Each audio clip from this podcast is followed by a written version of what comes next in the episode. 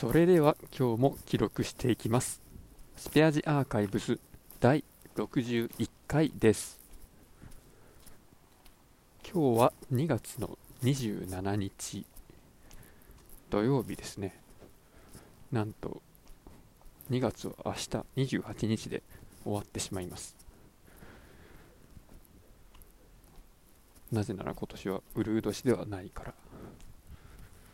です。今の時間帯、今は19時頃なんですけれども、なんか昨日の晩よりも寒いような気がしてます。で、今日はですね、アイスの食べた感想的なところを話していこうと思っていますが、その前にですね、この自分がいろいろと食品だったり話すときにですね、もうちょっと気をつけないといけないなと思ったことがありまして、それが何かというと、結構定義とか明確にしないまま、説明っぽいことをしようとしてしまうっていう、いい加減なところがあることです。これは前々から自分の悪い部分だなと思っているんですけど、これまで言っていたような、自分が何言ってるのか自分で理解できないっていう、その原因の一つではあるのですが、自分で定義をわからない言葉を使っていると、これですね。で、人に何か説明するっていう段になるとですね、余計にその相手に分かってもらうためには、自分が何の話をしているのか、分かった上で相手と共通の認識を、築いて、それを、土台として説明を積み重ねていくということで、相手に理解してもらうという、そういう流れになると思うんですけれども、やっぱりその土台のところですね、定義の説明っていうのがうまくできていないと、土台が崩れてしまうわけですから、その上に、何を築いても意味がないですよね。ということで、今回は特に、気をつけようと思うんですけれども、今後もですね、自分の中で思ったことみたいなことを言うんだったら好きなように喋っていいと思うんですけど、何らかの、現象だったり仕組みだったりルールだったり、そういうのを話すときはちゃんと、これはどういうことでっていう、用語の補足的なところは入れていった方がいいというか、入れていかないといけないだろうなということは思いました。その分ちょっと調べたりする必要が出てきたりするんだろうなと、それが結構めんどくさいっていうのがあって、今までそういうことをせず生きてきたわけなんですけども、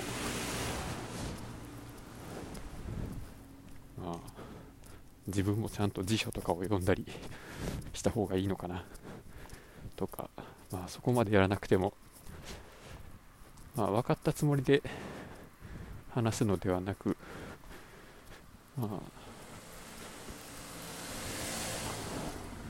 話しながらでも、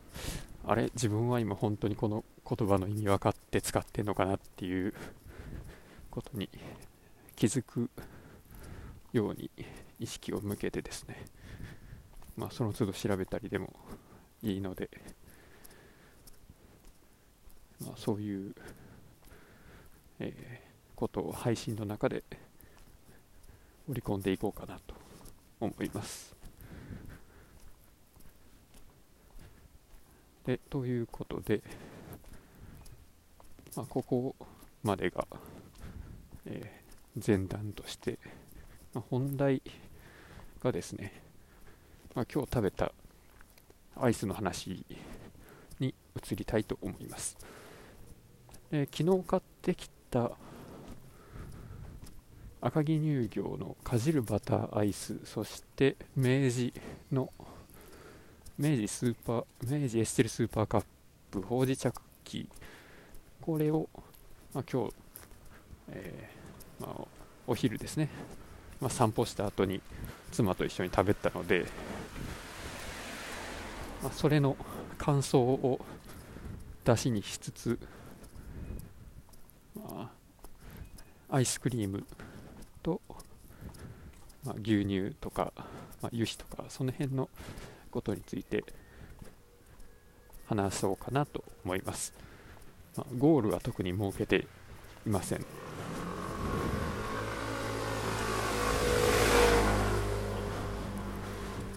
最終的な結論っていうのも特に用意してないので、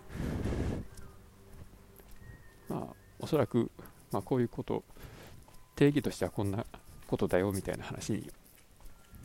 終始すると思います。いや、先にそうですね、感想の方からいきますと、両方とも美味しかったです。どう美味しかったかと言いますと、まずじゃあかじるバターアイスの方からいきましょうか。かじるバターアイス、これ棒アイスなんですね。で、ビニール袋をビリビリと破ると、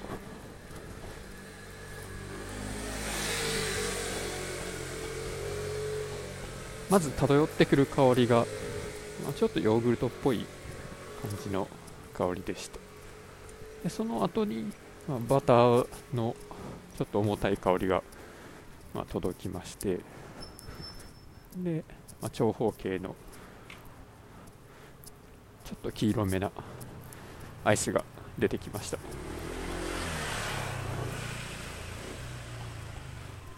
で、かじると、確かにバターがかなり濃いような味をしていて、でも、塩分ちょっと控えめな感じでしたね。なので有塩のバターを、そのままかじったり舐めたりした時よりは塩分が控えめな、そんな感じの味です。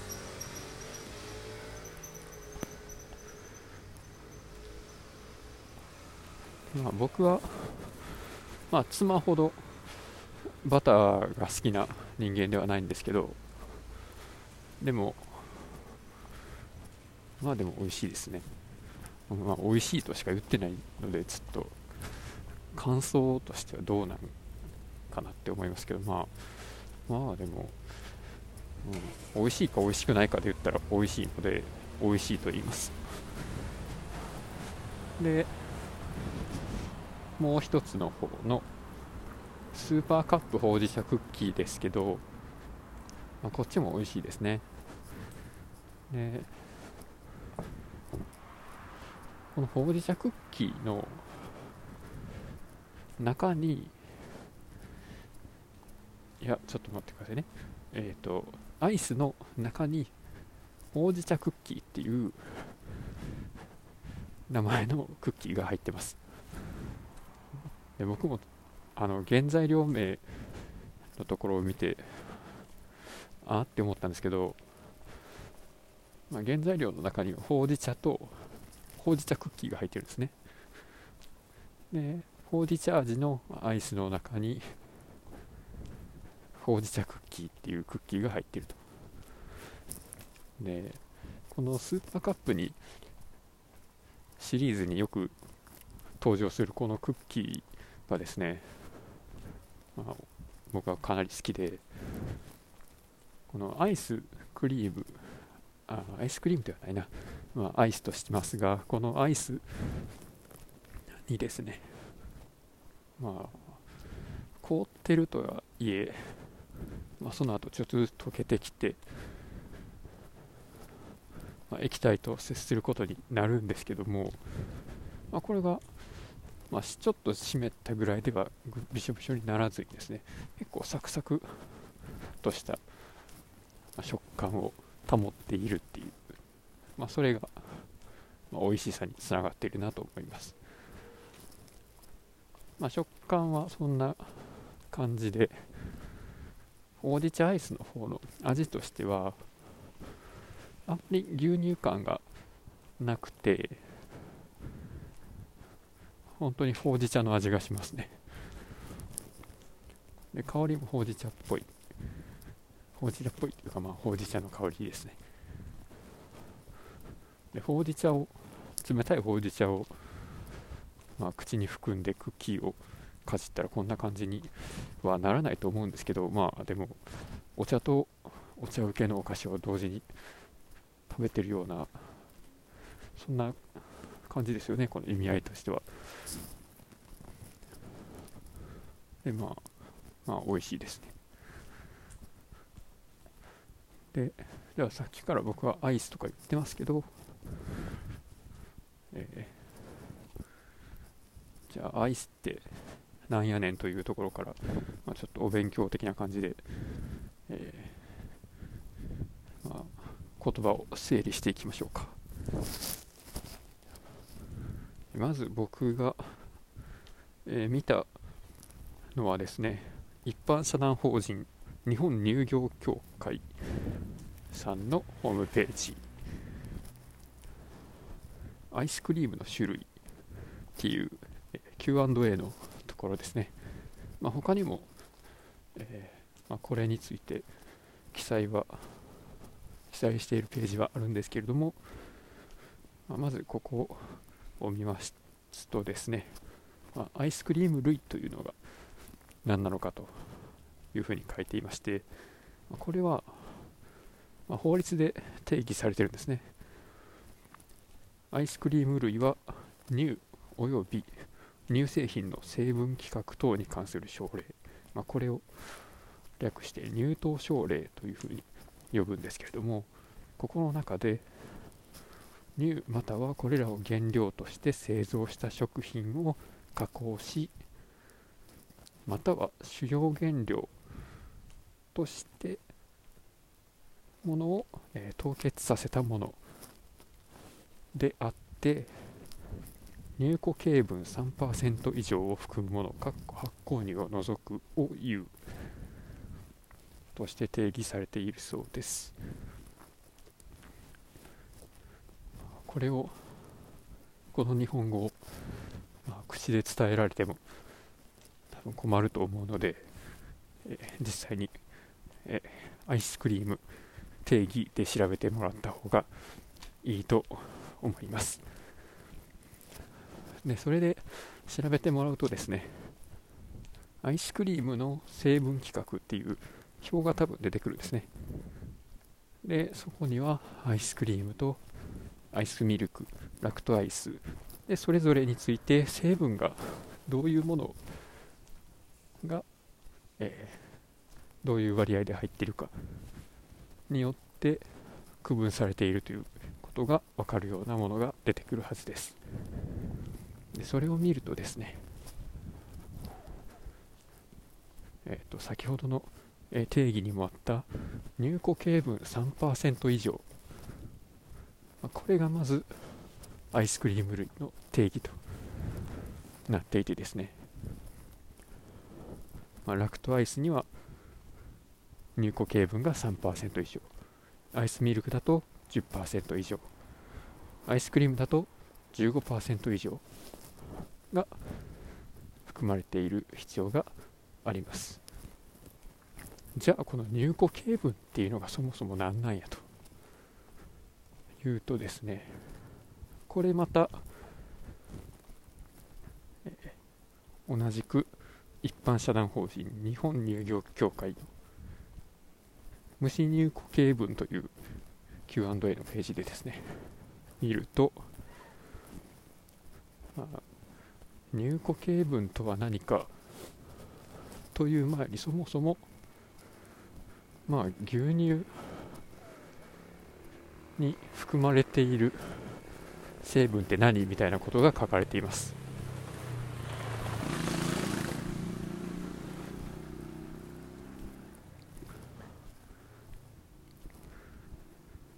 まあ、まず牛乳って何っていうところなんですけど、まあ、これも同じく、さっき出てきた入党省令の中で定義があるそうで、まあ、その中からですね、まあ、取り出すと、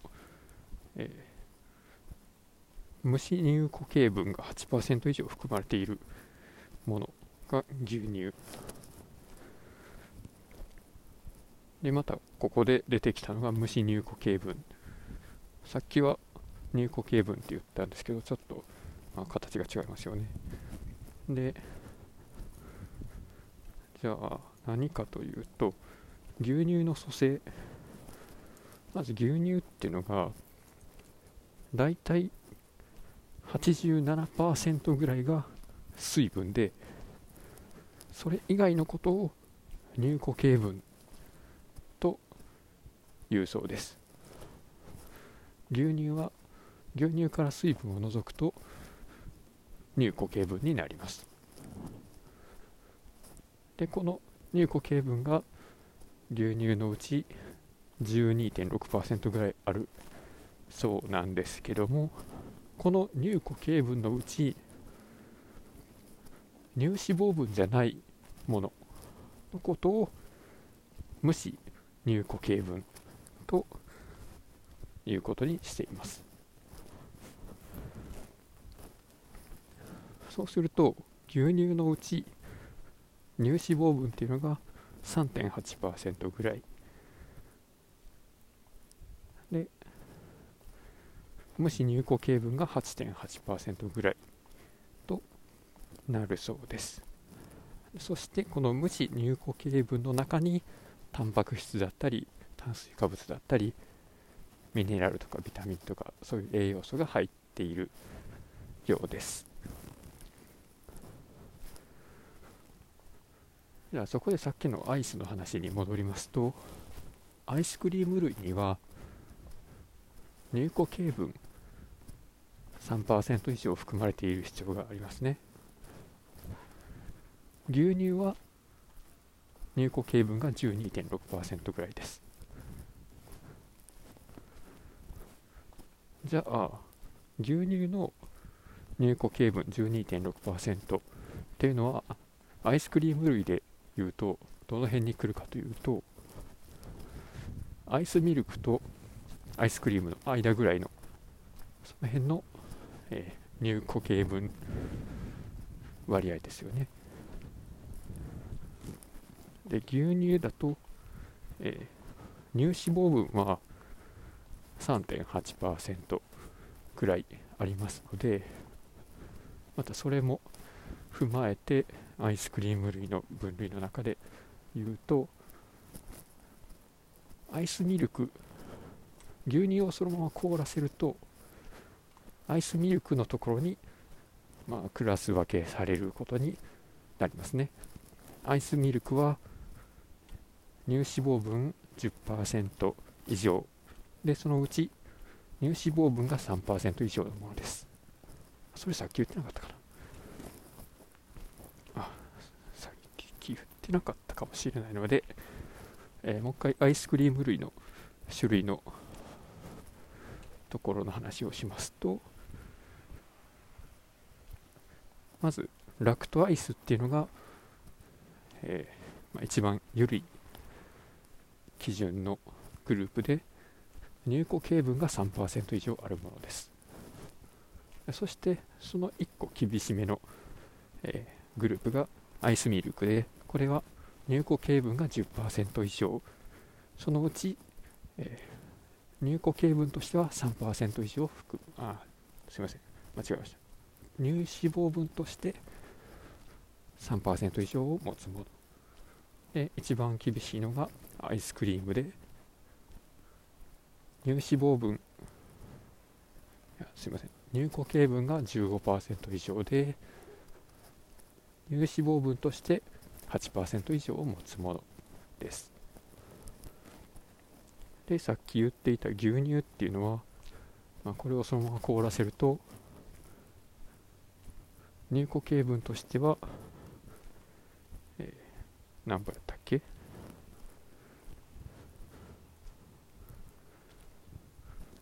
乳固形分が 12.6% あって、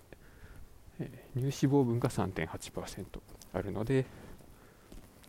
これはアイスミルクの基準よりもそれぞれ数値は大きいけど、アイスクリームよりは下のところに行きますね。だから、これは正確な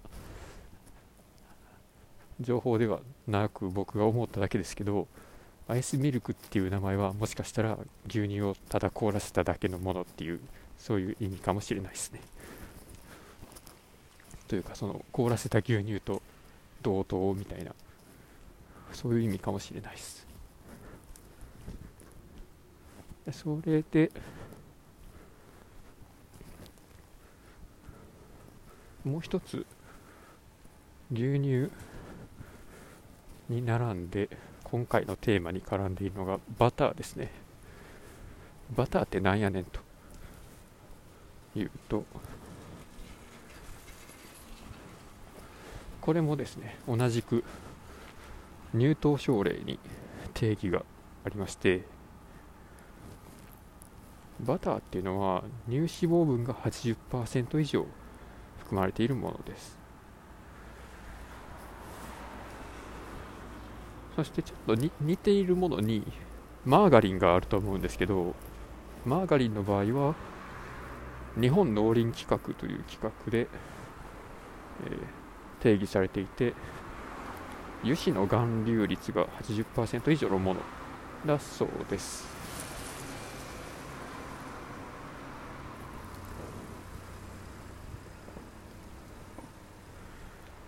油脂なので植物油脂でも動物油脂でも指定はないんでしょうね。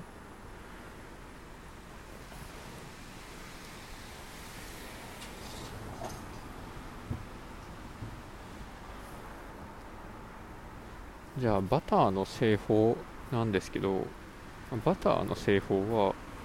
牛乳から脂肪分とそれ以外を分離して、脂肪分を集めて固めたもの、そのためですね、バターの成分っていうのをまた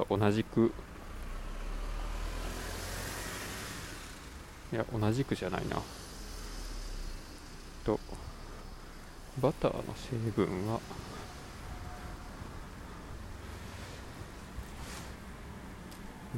の成分はどこで見たんや俺は。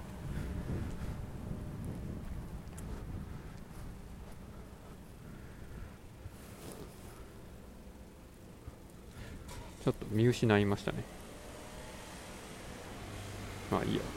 少なくとも、ここまで話した内容の中でバターの成分といえば、乳脂肪分が 80% 以上含まれているという、そこの話ですね。で、つまりそれで何が言いたいかというと、牛乳は乳脂肪分が 3.8% ぐらい含まれていると言いましたが、バターになるとそれが濃縮されて 80% にもなると、その分、濃厚なんですね。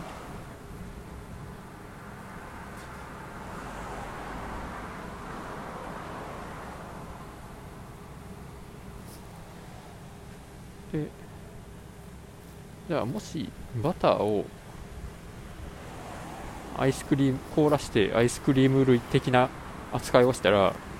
どうなるかというと、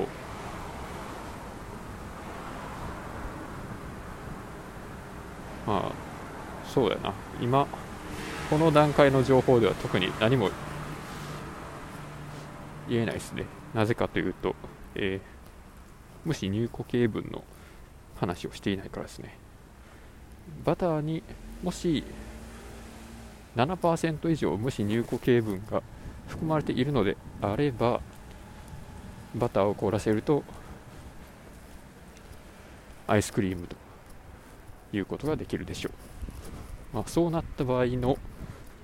無視入庫形文と乳脂肪分を合計したら、まあ 87% とかになるので、まあ、相当濃厚なアイスクリームになるでしょうね。じゃあそれに対して、今日食べたかじるバターアイスは、まあ、脂肪分的な視点で見るとどうなるかというとですね、まずかじるバターアイスの無視入庫形文、これ 8.7% と、原材料のところに記載されています。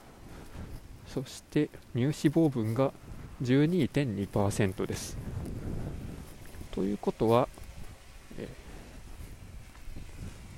この無視入庫形文と乳脂肪分を合計して入庫形文としたらですね、その数値が、まあ、なんと 20.9%、 アイスクリーム類の中でのアイスクリームの基準が入庫形文 15% 以上だったので、その 15% を、まあ、5% 以上上回る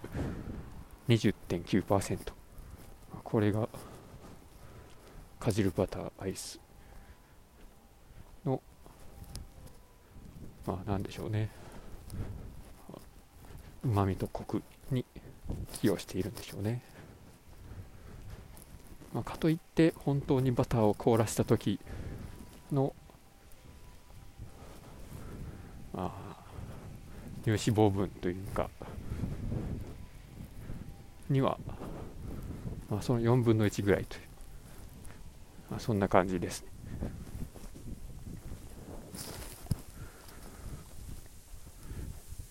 じゃあ同じ見方で今度スーパーカップのほうじ茶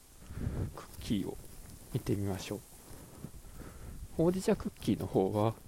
区分としてはラクトアイスです。ラクトアイスっていうのは入庫形文が 3% 以上、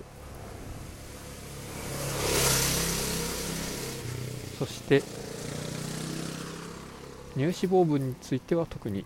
規定がありません。ラクトアイス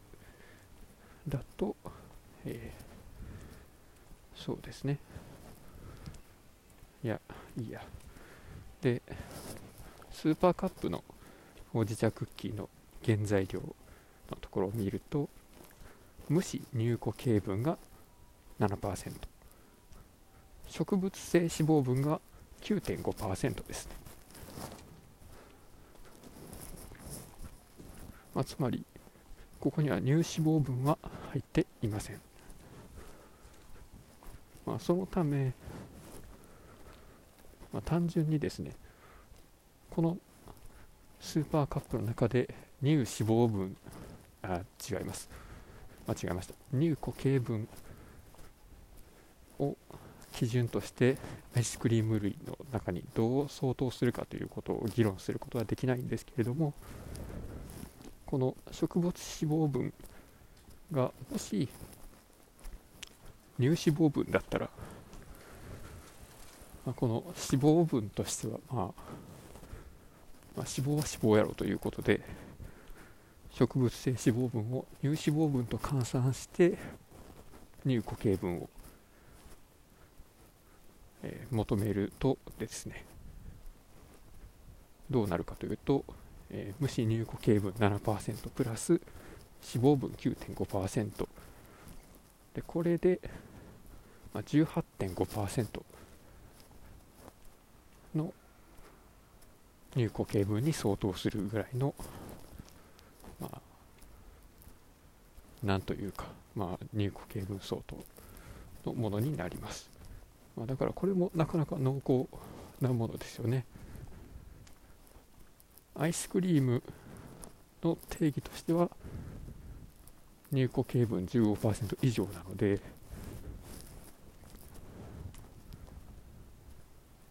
それは脂肪分と固形分の合計というふうに見た場合は、その 15% を超える 16.5% となっています。アイスクリーム相当の濃厚さというふうに言えるんじゃないでしょうか。で、そして、じゃあおまけにもう一つ、我らが明治エッセルスーパーカップ超バニラ、これはどうなのというふうに思いまして、こちらの原材料名のところを見てみますと、無脂乳固形分が 8.5%、そして植物性脂肪分がなんと 13% もあります。つまりですね、これも先ほどと同じく植物性脂肪分を乳脂肪分と、読み替えてですね、固形分と脂肪分の合計を求めると 21.5% となります。さっきのかじるバターアイスの 20.9% を上回る割合ですね。だからなんやと言われても、それぐらいコクがあって濃厚なんだよっていうふうにしか僕には言えないですけど、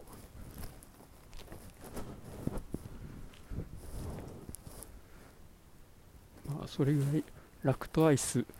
ではありながら、アイスクリームの基準を大幅に超える、そういう組成となっている一品です。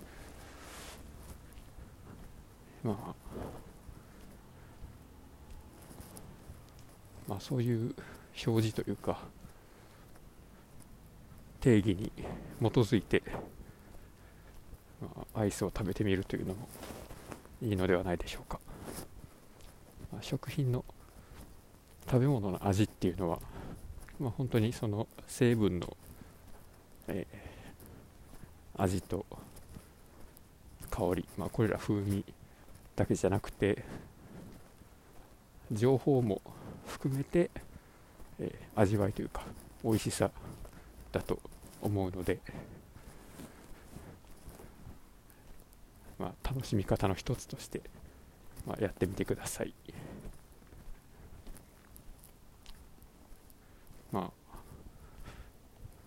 そうですね、今日はこんな感じで、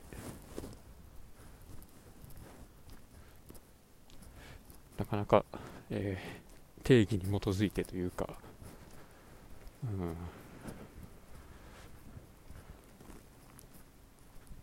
説明的すぎるような感じもしますが、